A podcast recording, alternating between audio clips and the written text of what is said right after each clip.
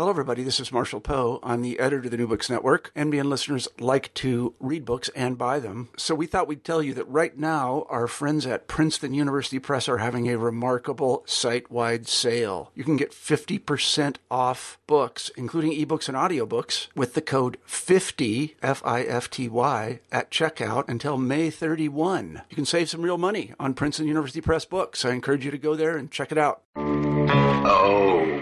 It's the New Books in Food podcast.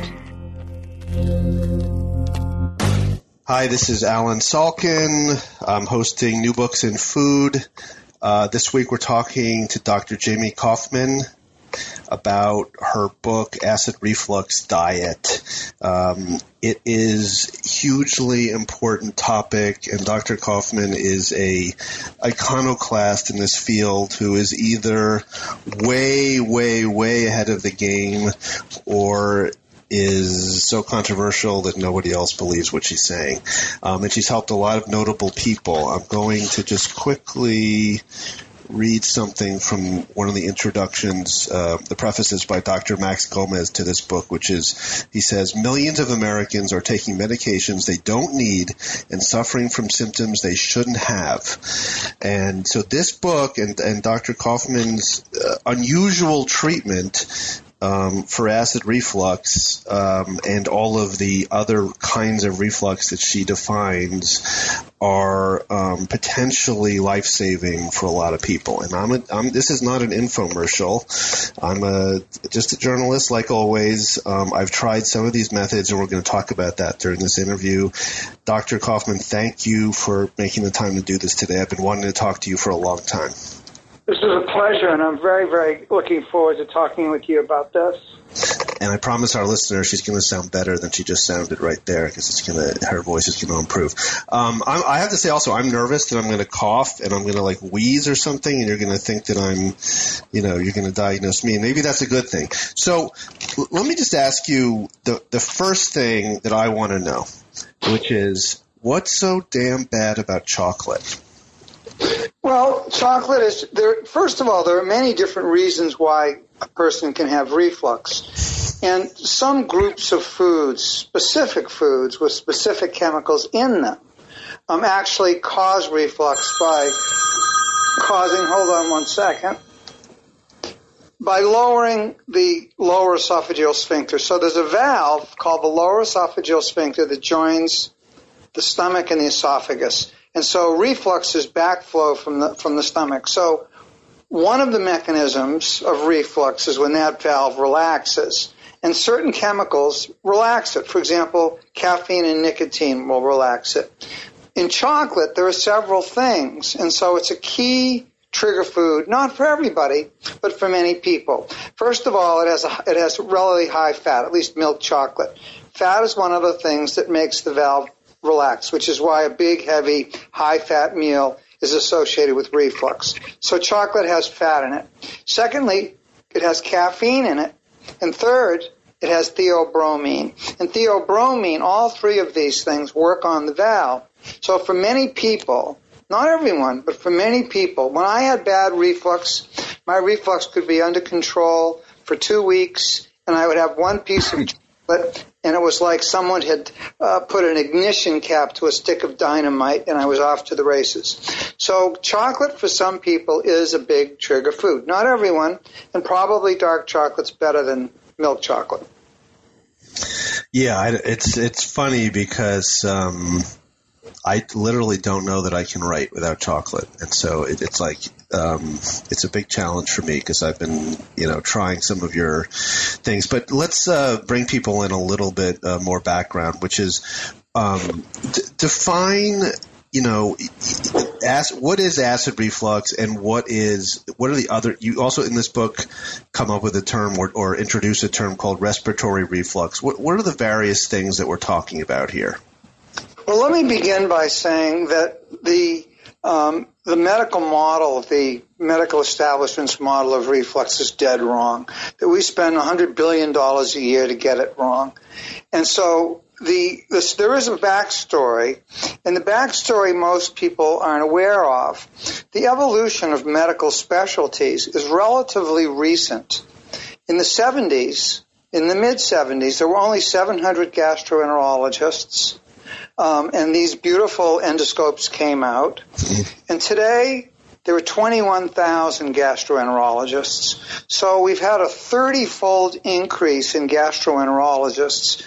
In E N T, or otolaryngology, there's been a fourteen percent increase over the course of the last forty years.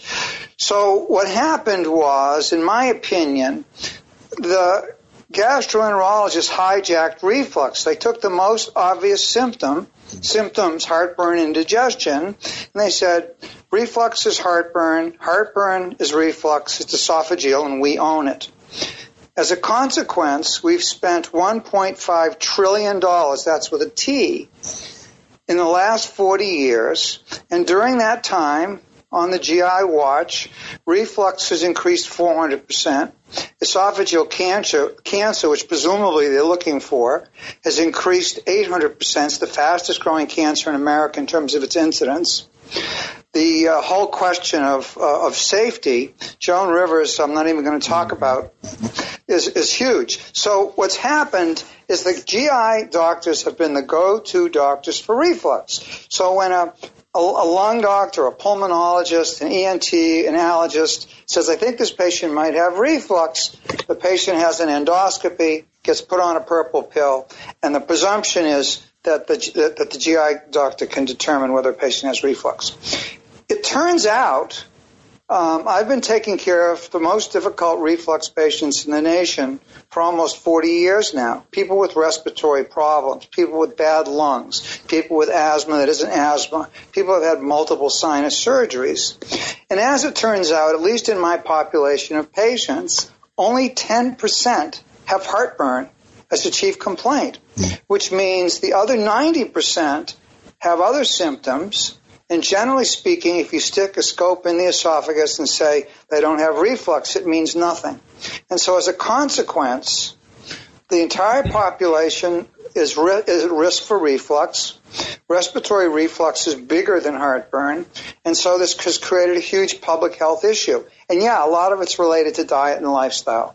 Right. And you talk about in the in the book and, and in other interviews that diet soda um, or soda, the, the addition of um, acidic preservatives, um, and obviously just, you know, a higher fat diet and, and also sugar um, are some of the reasons that um, th- this is, you know, increased. And, and I also think, you know, I am a foodie, and I, I thought something you wrote about, you know, there's a little Uh, piece in the book about a group of foodies going out to dinner at eight and, you know, basically finishing around midnight. And, you know, you kind of say that within a few years, some of those people will be dead from, from this disease, or at least will be wheezing. And, um, you know, for my part, I'm on a C PAP machine, which really has made a difference, but we'll talk about that later maybe. Um, and so it's, it is incredibly, and I, it almost seems to me uh, eating anything like a normal diet, or even what a foodie would consider a good diet, is going to um, land you with one of these diseases that you're talking about. I mean, well, I, me, almost everybody back, I know has it. Well, let me back up for a minute and, and make a couple of other points that I think are, are iconoclastic. Uh, the first thing is that reflux doesn't come in one form in one stage.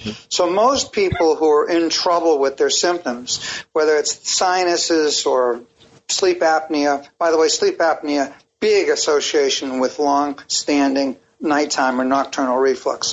But reflux does have different stages. And one of the reasons why we do reflux testing at the Voice Institute is because we're interested in the question of what is working and what isn't working. So if, let me just sort of make up a story. The more your reflux, your lower valve gets inflamed and stops working. So the more you reflux, the more you reflux. Now you reflux enough so your esophageal function, the esophagus is the tube that connects the throat and the stomach. The esophageal function becomes impaired. Now when you lie down, essentially the esophagus looks like Lake Michigan, which I think is a good visual. And then the upper valve, which is really uh, the main barrier to keep stuff out of the respiratory tract, and the respiratory tract, the ear, nose, throat, vocal cords, you know, bronchial tubes, lungs. That then, so then what happens is when you lie down at night, the esophagus is like Lake Michigan and the respiratory tract is like Lake Superior. And often people don't have symptoms unless they wake up in the middle of the night, you know, coughing or with uh, breathing problems or even with heartburn. Many people sleep through it and then they wake up the next day and they have all these symptoms. And by the way, um, this whole process, as I've described it, is reversible for most people, for yeah. ninety percent. Why, why, why? You've been doing this a long time. You've had some, you know, great testimonials from, from uh, you know, celebrities even, which, of course, in America means everything. And um, but why aren't you being heard? And why, you know, I, I went to see, um, you know, I got I got scoped in my primary care doctor's office shortly after the Joan Rivers thing, you know, and I, I hate being, uh, you know, anesthetized. And um Uh, you know, and then I talked to the doctor, and of course, the, the very doctor who's giving me, who's doing the endoscopy, is himself popping purple pills all the time. And I'm like, well, this is the, the answer is it's all about money. We have a technology that I introduced in nineteen ninety-nine called transnasal esophagoscopy. It's done with an ultra-thin in a comfortable patient. The scope is actually inside the patient, usually less than five minutes. I mean, there's prep and explaining and going through the reviewing the exam and all that. But the transnasal esophagoscopy technology is not, without question, should replace Uh, sedated esophagogastroduodenoscopy, or E G D. There's no question. If you ask gastroenterologists why they don't do it, they don't do it because they don't make enough. But it, can you see Barrett's esophagus with your method? Of course. I would argue that my method is much more accurate. For every three patients who come to me with Barrett's esophagus, two of them don't have it. At the risk of being really um, controversial, the way the biopsies are done by many gastroenterologists is the problem. They use a large cup forceps. They're told to take multiple four-quadrant biopsies. So after the first biopsy, there's blood everywhere in the field, and they go snip, snip, snip, snip, snip, snip, snip. And if they get a little low, then it's going to look like Barrett's. When we do transnasal esophagoscopy, the patient is awake, and you see the swallow, and the valve presents itself, and you can see exactly uh, where the biopsy should be taken, and the precision of the technology we use, in my opinion, is much better. So we have a better technology, a safer technology, a more accurate technology, a well-tolerated technology, and it's a technology that the patient doesn't even lose any time from work, right? Are, are insurance companies covering it? Absolutely, but guess what the gastroenterologists did? They went to C M S, which is the who sets the Medicare rates. Mm-hmm. The gastroenterologists who don't do transnasal esophagoscopy went to C M S and had the reimbursement for transnasal esophagoscopy. They said, oh, let's review all these endoscopies, reduced. They had it reduced so they wouldn't have competition, and so people wouldn't want to do it.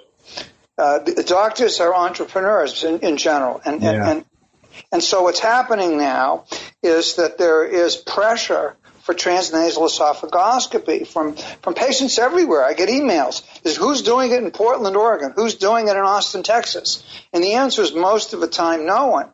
And the reason why this technology has not exploded is because there's no one doctor willing to do it. The gastroenterologists don't want to do it. They own surgery centers. They make a lot of money on the facility fees. It's a huge conflict of interest. So the answer to the question you've raised is um, a massive one.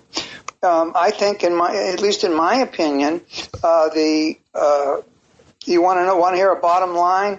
Uh, we, we've done, I think, about three hundred million sedated endoscopies, gastroenterologists, since um, uh, nineteen seventy-five. If you look at the The death rates, which is the smallest death rate reported in the literature, is fourteen per one hundred thousand. And there's some that say it's as high as seventy per one hundred thousand. If that's the case, more people have lost their lives having sedated endoscopies than died in the Vietnam War.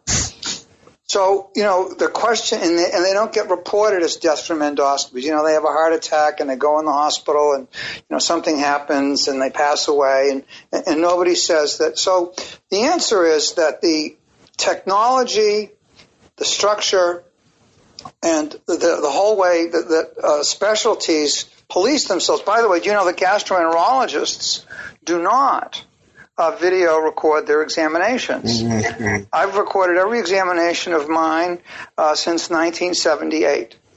Um, it's archived. It can be reviewed. And if you ask, again, if you ask gastroenterologists, why don't you record them? The answer is that they don't want scrutiny. They don't want Sure. Scrutiny. They want to get sued. They, so, so the answer is you've got a massively powerful group of doctors who who claim to be reflux doctors, who don't do a very good job taking care of, of reflux. What, what's the worst um, sort of – do you do you get attacked at conferences? Or I don't, actually. You know, it's really sort of amazing. I'll tell you what happens is I get marginalized. Here's an example. Um, the, I know all the opinion leaders in gastroenterology. It's a long story, and it's a good story, but it's a long one. But I know the opinion leaders. So one of the opinion leaders in gastroenterology put a course on at the Marriott Marquis about, I don't know, I think it was in December. Okay? So I contacted him, and I said, you know, you know, do you want me to talk about, about respiratory reflux? And the answer is, we've already invited somebody. Who did they invite? They invited somebody who knows nothing about it. They, they literally invited an otolaryngologist who was going to do a literature review. That, to me, is a specialty that's circling the wagons.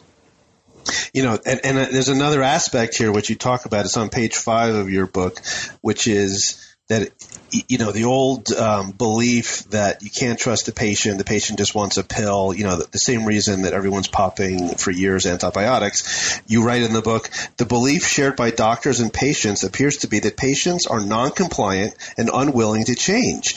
Just give me a pill, demands the patient, or better yet, a surgical procedure to end my reflux. But patients need help understanding that unhealthy lifestyles cause disease and the change is possible. So what you're suggesting in the book is not, you know, it may take as fast as two weeks, but it's not as, and, and I'll tell you, it is, you have to really get your head behind, okay, I'm not going to go, I'm not, I'm going to eat something different for two weeks. And, and it it's involves. Bigger than that. It's bigger than that. Listen, here's what's happened. The, in our lifetimes, the food industry has made us sick. Okay. It wasn't like this. Okay, everyone didn't eat at eight thirty, and people didn't drink, you know, the equivalent of, you know, sixteen, six-ounce cans or whatever, eight-ounce mm-hmm. cans of, of soda a day. We didn't we didn't eat like this. The, the food industry uh, is very much responsible for, I mean, the diabetes and obesity and sleep apnea and asthma and reflux ap- epidemics are all the same epidemic. Mm-hmm. You know, add sugar, add fat, add late-night eating, add all these variables. Throw in, um, it's not called Dropping Acid for Nothing, that first book. but so, but when you add all of these things, the, in my lifetime, the, the, the healthcare industry's made us poor. And they're essentially in collusion with, uh, there was an article, there was an article in the Wall Street Journal recently saying that it was much, much more efficient to do bariatric surgery for obesity than try to get patients to change their ways. Mm. My experience, and so let me just pause and take a breath. If it weren't for the fact that my patients not only stop refluxing, but graduate, I look them in the eye and I say, my goal for you is not to need me a year from now, not to need medicine, and for you to live a long, healthy life. Longevity is the long-term goal. And the kind of changes that you make are a bit like opening Pandora's box. You always have to think about food, what you eat and when you eat it. And that, unfortunately, is a paradigm shift. Yeah, and uh, I, I, I – well, let me t- take that as a jumping-off point for a second to, to take a left turn, which is to talk about you for a second and how you – you know, you, you are a, a great icon- iconoclast and you seem, you know, very bold and courageous and willing to take on this industry. Um, and, you know, you, you, you're making a good living at it and you've put out successful books. But how – how did you get in this game, and how did you figure out this other way of doing it? First of all, thank you for asking that question. I'll tell you the story. It's wonderful. Um, I was going to be a general surgeon because I had two uncles who were general surgeons. And when I went, uh, I went to Boston University because my uncle went there. And I heard this guy was doing laser surgery. Doctor Strong was doing laser surgery. And I went and I saw uh, a young man had come from uh, New York uh, with the growths on his vocal cords. He was singing in the in the hair. It was that era, hair. Uh, it was in the seventies. And uh, this was done. There, can you imagine a massive, we didn't see fifty-inch screens, but on a big screen T V, the vocal cords looking two, two feet long with every little vessel you could see. And the surgery was done with precision, with no cutting in the neck. The patient woke up and basically could be discharged. So we were doing outpatient vocal cord surgery in patients who had throat problems that had never been done before. Mm. There were only two lasers in the country. When I finished my residency in nineteen seventy-eight, I had the fourth C O two laser in the United States. I went to Wake Forest University, and they said, we'll give you whatever we, whatever you need. I put together an anesthesia team to manage the difficult airways. We did children with respiratory papillomas. That's a terrible disease. We did people with cancers. We did all kinds of work. And I very aggressively went after uh, uh, the difficult patient. And so what happened, by nineteen eighty-one, I had a national practice, and I was seeing all the people that had complications. And I began to see people who had complications who had things in common. They had inflammation and swelling in the in, in their voice box. And so at that point, it was nineteen eighty-six or eighty-five, I said, let's put a pH probe in the throat, an acid measuring device. The gastroenterologist said, there's nothing in the throat. I said, there's something in the throat. So he put the pH probes in the throat, and sure enough, all the patients that had inflammation, that were having complications, that were doing poorly, had reflux. And so we put we started doing double probe pH monitoring. Today, now, uh, how many years later is this, thirty-something years, almost nobody is using this technology. And so we're still looking. We, if you go buy yourself a, a, a expensive pH meter, that's the chip we're using. We're using an ISFET chip to measure acidity. So what happened is I began to look at this patient population systematically. And it wasn't enough just to look at the patients. And we reported all these things. We reported respiratory uh, problems in children and how many of them had reflux. And we, we documented it. We looked at these things in the laboratory. And then finally, I had a basic science laboratory. So we looked at the impact of acid and pepsin on the larynx as well as the esophagus. And what we found and what we are finding is that the basic enzyme pepsin, which is the main stomach enzyme, is what causes damage in tissue everywhere. It's not acid. So it really is peptic esophagitis, peptic laryngitis. The key is pepsin requires acid activation. Mm-hmm. So to make a long story short, I've looked at the epidemiology. I've looked at the outcomes. I've looked at the diagnostic technology, and I've looked at the cell biology, and I feel that this paradigm re- is going to require a restructuring of medical specialties and a restructuring of healthcare. And, and the whole purpose really should be, and when you say this, everyone wants to go, duh, should be health maintenance and disease prevention. And there are ways to do this that make sense to people. Before I finish this sort of refrain, of, uh, I, I, I want to say to you, if it weren't for the fact that most of my patients get well, then I would be a crazy person. But the fact that I have patients who get well, um, and I'm going to so I'm going to tell one story, and it's it's a great story. Keep going, I love it. You sound great. A young man came to see me with a tracheotomy in, twenty-something, young. He was one of the top athletes in the state of North Carolina. He was going to be a kicker for the University of North Carolina. He could kick the ball sixty yards. Meanwhile, by the time they were getting ready to start training and he graduated from school, in that three months, he ended up with a tracheotomy in his throat. And he had a disease called relapsing polychondritis, which is an autoimmune disease in which your body attacks your cartilages. The nose is often involved, the ear is involved, and, and the worst, the larynx and the airway and the trachea. So this this this kid has a tracheotomy in place, and he comes to see me. He's being taken care of at Duke and at Mayo Clinic. Okay, so he's got the best. Right.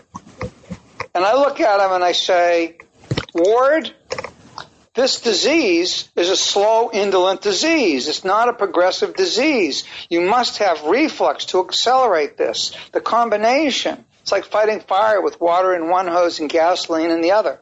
So I tested him for reflux using this new technology, and he had terrible reflux. I said, you need to go have surgery for reflux. There are very few people who need surgery, but you need surgery. At the time, they had to open the belly up, and they wrap the stomach around the esophagus, and they can stop it. And in truth, um, both both Mayo Clinic and, and Duke uh, uh, told him not to do it. Mm. He had the surgery, stopped his reflux, and after he's had a tracheotomy in for two years, three months later, I took it out. This man, it's now twenty years later. They were going to do a stem cell. They had told him he was going to die. They did not recognize reflux as the major confounding variable in this patient's care. This man is uh, is extremely successful. He's recently got married. He runs a program. Uh, and uh, uh, so the, the idea... Uh, that that reflux uh, is, and by the way, I was I was getting I was getting gas today, and and in the car in front of me there was this man with oxygen mm. on his nose, carrying his little thing as he was, and I listened to him. This wet, we this, there's no only reflux can produce this profound kind of change in a rapid fashion. So last thing about this, in New York right now, on New York One. They have an ad that shows, I think, uh, someone coughing in the middle of the night, and it's a young person. It says, you know, if you've got C O P D, if you're not smoking and you've got C O P D, it's reflux. So what I'm saying to you is I've taken care of these patients now from everywhere for a long period of time, uh, and, the, and the outcomes, uh, particularly a case like Ward's, are so dramatic that it is, uh, the, the, if you will, the exception that proves the rule. To to to um to get treated by you yourself, it costs what, like five grand? It depends. Okay, just so you should know, and I, I'm not proud of being in private practice. I'm semi-retired. I can't retire. I'll never retire. People like yeah. when you when you drop dead, you're retired. Yeah. But but in other words, I, I would I would become a full-time writer with the idea being that, you know, these changes will not occur likely in my lifetime. Um, the ones that I think are important. Integrated aerodigestive medicine is the name of the field. Integrated aero, meaning the airway and the respiratory tract, digestive medicine. It's one system. I practice integrated aerodigestive medicine. So this these ideas are ideas that are that are difficult. So if you ask me what, what what do I do, the answer is I am expensive, and people do come to see me from all over. On the other hand, being in private practice, I do have the ability to, to, to charge what I want, meaning none. So a young woman came to see me last week. She desperately needs me. She could barely ha- handle the, the bus fare to come to see me, and uh, and I and, and, and from from upstate New York. And I told her uh, we'll, we'll, we'll take whatever whatever you can afford to pay us. Uh, one of the groups of patients that I that I never send a bill to, uh, the, the the first responders and the people who worked at grounds. Yeah. Well, so, uh, we, so the answer is yes. I'm expensive, but well, I mean, but I'm not. I'm not specifically even, uh, you know, uh, uh, whatever, accusing you of overcharging or being expensive. What I'm, what I guess, what I'm, what I'm saying is that the the kind of sort of holistic care that you're talking about, that everybody who really thinks about healthcare, who's not in it, wants, where you go to a doctor and he thinks, you know, you know the problem. I, I, I do. It's you, you, you know, you know what's so funny about it? I'm writing a book, by the way, just so you should know right now, called "Fix Healthcare and Heal the Nation," which is another conversation. And it, it, if you think what I've written is aggressive now, wait till you read it. But I think I think that there is going to have to be a moment. What if you if you think about it? Um, When I was when I when I was little, my, one of my earliest childhood memories is having otitis media, an earache, and the pain was so intense that I was pinned on the floor under the dining room table, unable to move, clutching my ear and sobbing. And I remember the doctor coming at five o'clock, about five o'clock on a Saturday night, and he looked at me, and he just pulled down my pants and gave me a shot of penicillin. Okay, now that, that doctor was a G P. He made a house call. Um, we didn't. My, my family didn't believe in insurance at that at that time. We're talking nineteen fifty. Blue Cross Blue Shield was available, and I'm betting we paid that doctor, you know, fifteen or twenty dollars for that visit. So what happened? That was a whole different era of doctors, and then came a whole bunch of doctors who were entrepreneurs. They ran business plans. People don't do reflux testing like I do. It doesn't reimburse enough. But endoscopy traditionally has reimbursed a lot, and now it's going down. The Medicare is going to have an influence. But the reality is that once it was clear that there was a lot of money to be made um, in medicine, it became corporate. And now more doctors work for uh, companies than, than work yeah. individually. Do you, do you uh, is something that you've spent effort on training disciples? Do you wish you'd done more of that? The answer, the answer is um, that, that my stuff is so controversial in the field of otolaryngology because people just don't. I would argue otolaryngologists, ear, nose, and throat doctors don't know what reflux is because they don't know what normal looks like. It's so ubiquitous. They don't know what normal looks like. But if they go uh, to a gastroenterologist and the gastroenterologist says, really, I don't see anything, then the patient is stuck. So what I have done, I, I resigned from the American Academy of Otolaryngology, and here's why I did it. I had given the course on reflux for, I don't know, twenty-five or thirty years. Um, the course is um, was a big course. I mean, it was a big room with a lot of people. They made a lot of money on the course. But in the reviews, one year I said, you all need to be doing transnasal esophagoscopy, and here's why. One of these days, you're going to get a lawsuit for malpractice, and a patient who has sinus disease and postnasal drip is going to get esophageal cancer. And you're going to be sued because you never examined their esophagus. And you need to start doing it. And there was quiet in the room. You could hear a pin drop. And so I got some bad reviews. And the, and the people who are organizing the courses, a couple of not friends of mine, said, well, maybe we can get someone else to give the reflux course. So the answer is, in the field of otolaryngology, which is basically my parent field, Um, whereas I would I would argue that the the specialty really knows virtually nothing about reflux disease. No, I, I agree with you. And I, on a scale of one, on a scale of one to ten, it's something between a two and a three. Yeah, I mean, I, I you know, I've had for years, you know, it's like a family disease, and we think we have sinus infections, and we're always clearing our throats, and it's snoring, and it's everything else, and I have, have hit that wall quite a few times, um, and that's why I was so interested by your book. Um, talking about just going back to that, you being a little girl under the table, what did your parents do?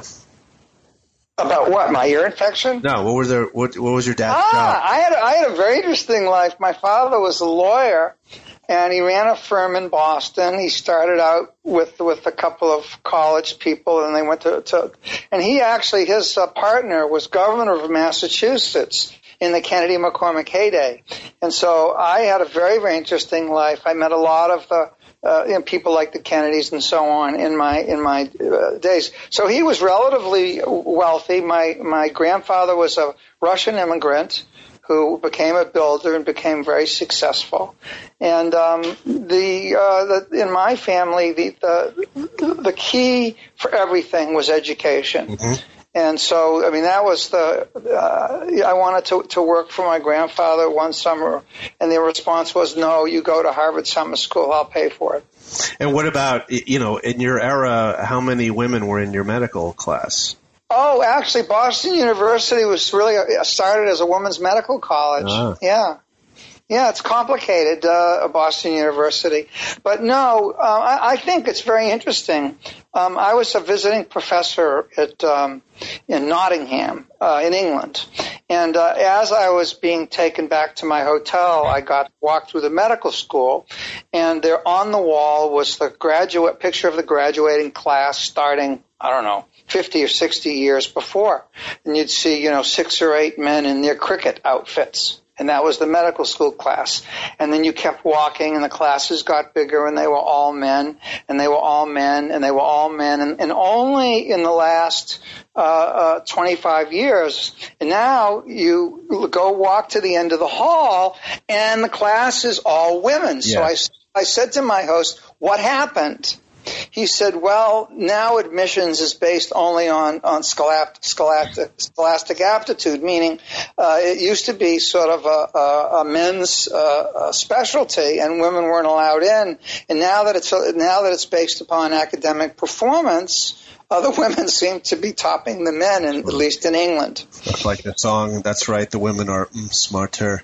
Um I'm talking. This is Doctor Jamie Kaufman. I'm talking to the, her latest book is Acid Reflux Diet. It's got one hundred eleven all new recipes, including vegan and gluten free. But it's funny because it's like a hybrid. You know, two thirds of the book is a cookbook, but the first third is this really, just like you, a kind of iconoclastic um, and yet infor- informational examination of what's really going on with our diet and how to self-diagnose. Um, Um, uh, you know, a, a, a litany of problems that are related to what we eat. Let me make a quick, uh, a quick uh, uh, summary of the, of the symptoms. One, by the way, one of the characteristics of respiratory reflux is that people have lots of symptoms. So if, if you just have one symptom, for example, if you just have hoarseness, maybe a problem with a vocal cord, but people who have respiratory reflux will have hoarseness, often worse in the morning, postnasal drip, chronic throat clearing, sticky throat, a sensation of a lump in the throat, cough, um, and, of course, all the other things I've mentioned, things that look like asthma and sinusitis and an allergy, because those symptoms get confused. But, you know, people who have this will know, gee, the night they went out, they overate, they didn't have any lunch hardly, and they just then they then they packed in another dessert because it was sitting there on the table, and then they all sat around and said, let's get another bottle of wine, and they and he wakes up the next morning and he knows that something is different and worse, and it does have to do with uh, diet and lifestyle. Um, the meal. You know, uh, years ago, Mark Bittman wrote a piece, and, and you've written for the New York Times, and I, I, the piece that I noticed that you wrote, uh, I don't know if this is your most recent one, was about um, stop not eating past eight o'clock or seven o'clock at night, cl- closing the kitchen four hours before bed. I'll tell you a funny story about that. It's called The Dangers of Late Night Eating. Mm-hmm. The Dangers of Late Night Eating was an op-ed for the Times in October of last year, no, uh, October two thousand fourteen. Yeah. That piece was among the top ten most emailed New York Times articles for six weeks. It's unbelievable. And and I, I got letters from editors saying this is sort of unprecedented. Uh, a fr- friend of mine said I was uh, sitting in, in Australia in the airport in Melbourne, and I heard people talking about this article. Yeah. So, you know, this. Let's just talk for a moment about, about late night eating or eating late, um, and what, what what's the opposite and what's what constitutes healthy. Um, many Americans don't have much breakfast. It's on the fly. They usually have a sandwich that they wolf down at lunch. And they don't really have much in the way of snacks. Maybe after work they go, you know, to exercise at the gym. Uh, maybe they have childcare responsibilities. So maybe they're thinking about their own food. This is a daily basis. This isn't like a big night out. Um, and all of a sudden it's eight thirty and they're in the kitchen starved. Right. That problem is really um, – and by the way, if you take the same person and it's a young person and they drink a lot of acid, they get up in the morning and they have orange juice, then they go to the workout and they have, you know, Gatorade, and then they have lunch and they have a, a Coke, and then they, uh, they're thirsty and they get a Snapple. And, they, and so all day, everything in a bottle or a can is acidic. So they reflux during the night. There's the pepsin, this enzyme, lying around waiting to be activated by more acid. which is why dropping acid, right? You want to l- lower the acid intake. Um, dropping so acid was the, was the name of your first book. So. Yeah, dropping acid is really, you know, if you really want to think about these two books, I meant for them to be intended to be uh, uh, companion books. Dropping acid is really the first book, which is the sort of the, the whole story about reflux for for the for the, for the start. What do you do first? And the, and the second book talks about longevity. If this was a weight loss program, dropping acid would be how do you lose the weight? And Doctor Kaufman's acid reflux diet would be how do you keep it off? Now, I will tell you, I believe that um, what I've proposed in this book is crucial longevity diet information. Lean, clean, green, and alkaline. The other thing is I strongly recommend people have breakfast and a snack and lunch and a snack and get three quarters of their calories for the day in before so, five. So they don't end up in the situation you were talking about where they're in the kitchen starving at eight thirty and they Ralph down an entire pizza. It just takes some planning. For example, when I go to work at the beginning of the week, I lug avocados, bananas, um, chicken breasts with uh, with nice flavorings that have been diced up in little uh, Ziplocs. I have uh, uh, uh, uh, uh, some salmon that that's left over, some rice, uh, and and, and fruit, um, other fruits.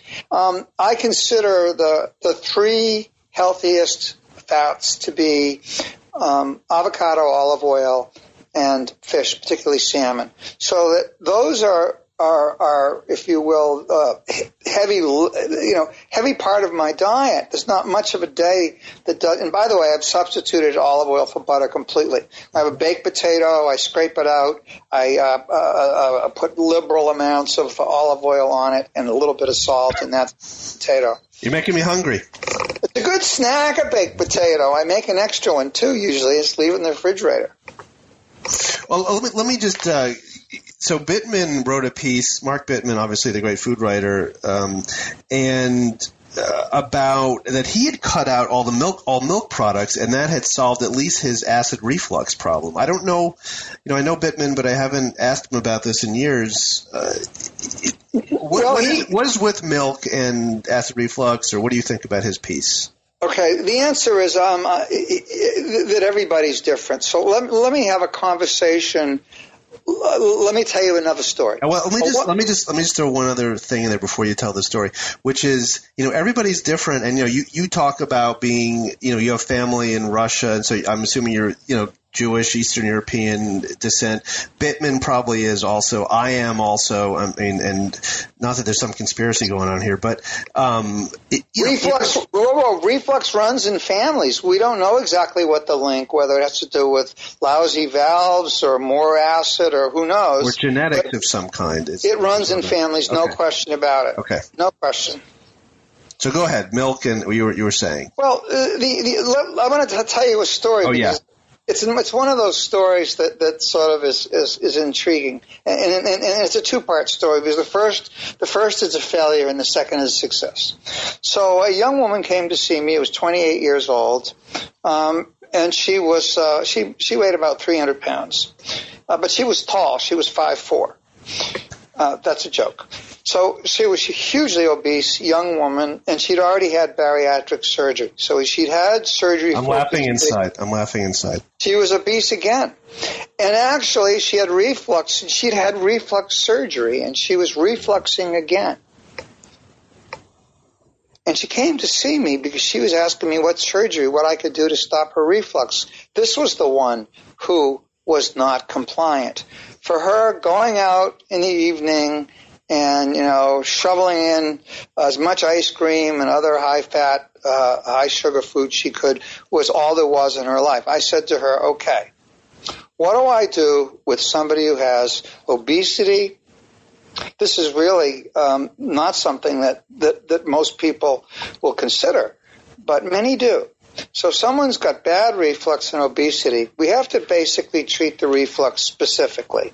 But let's leave that aside and talk about the diet. You read uh, Wheat Belly, and you know that the glycemic index of bread, and Americans have bread, breakfast, lunch, dinner, snacks, cookies, cakes, everything else. The glycemic index of sugar, if you eat it out of the bowl, is fifty-nine, and the glycemic index of bread is seventy-two. What this means is if you take in excess sugar, you make fat. So there's a lot of bread. So you're going to say, okay, I want to make you gluten-free. By the way, that's why a third of the nation is gluten-free. They're not all gluten-sensitive, but they're trying to get rid of the bread. So, uh, and that's another story. Wheat changed. Uh, this is all in uh, yeah, the yes, yes. So anyway, so so I say, okay, okay, I want you to go gluten-free. Now, if you go gluten-free, first thing you find out is, boy, those gluten-free chocolate chip cookies are great. And guess what they put in them? A ton of sugar, real sugar. So you're moving from one type of sugar to another type of sugar. So if you're going to go gluten-free, then you got to go sugar-free too, at least no sugar added. And if you're going to go, then you got to go dairy free, because what do you leave? You leave cheese and ice cream and all the high fat foods. So what I do with someone who's got terrible reflux and obesity is I say, how would you like to change your life? I want to put you on a gluten-free, sugar-free, dairy-free diet for a year. What does it leave? Lean, clean, green, and alkaline. It means they have to plan their meals. We do meal plans where they sit down and they say, okay, I'm a big fan of the banana right now and the avocado, so I'm going to always have, you know, figure out so that they're getting ripe, um, you know, across the week, so I have a, a reasonable fruit. They start to do a little bit of cooking. A good example, I think, is the egg. When you restrict dairy, we don't restrict eggs. Eggs are fantastic. Every meal is not a delight. So what I do when I'm traveling, when I take the plane back on Monday, I'll have boiled eggs. And what I do is, and by the way, buy jumbo, jumbo eggs, because the yolks are the same in all the egg, eggs, so you're getting more white. What I do is I have an extra little baggie, and as I'm eating my egg, I drop out about two-thirds of the yolk. So I like the flavor of the yolk, but I can eat three eggs with a little bit of salt, and I'm essentially having three eggs with one yolk, because this is cholesterol and fat, high protein kick, and uh, that's a good example of the kind of on-the-go snack that is successful for people.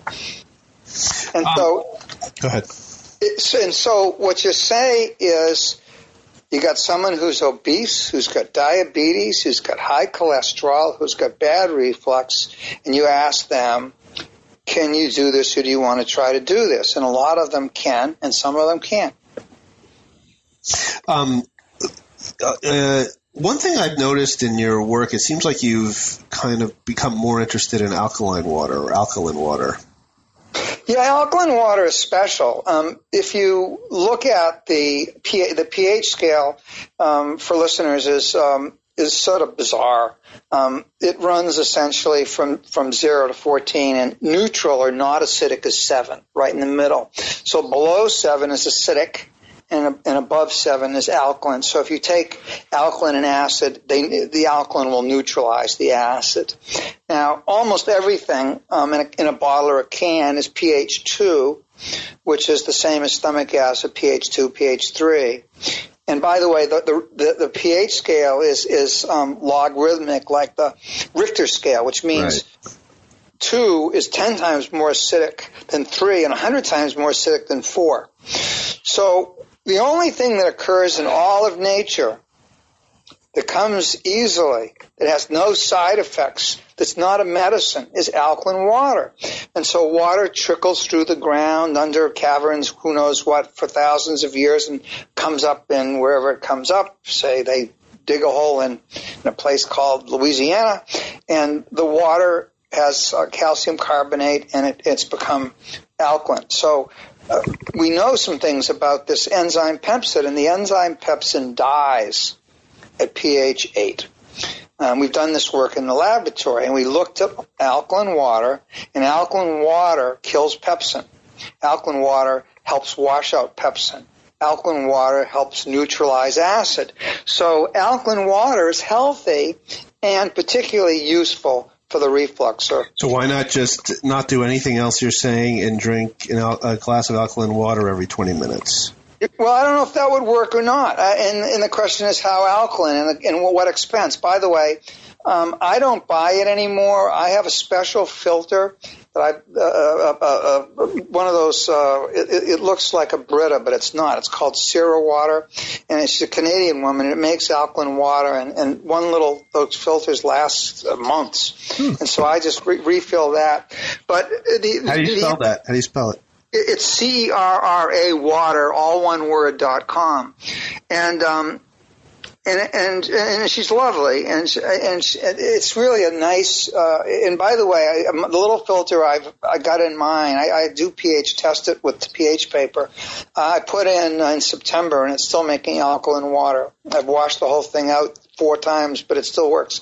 And other filters, if you buy filters, you know, in the store, regular, where they actually make the water slightly more acidic.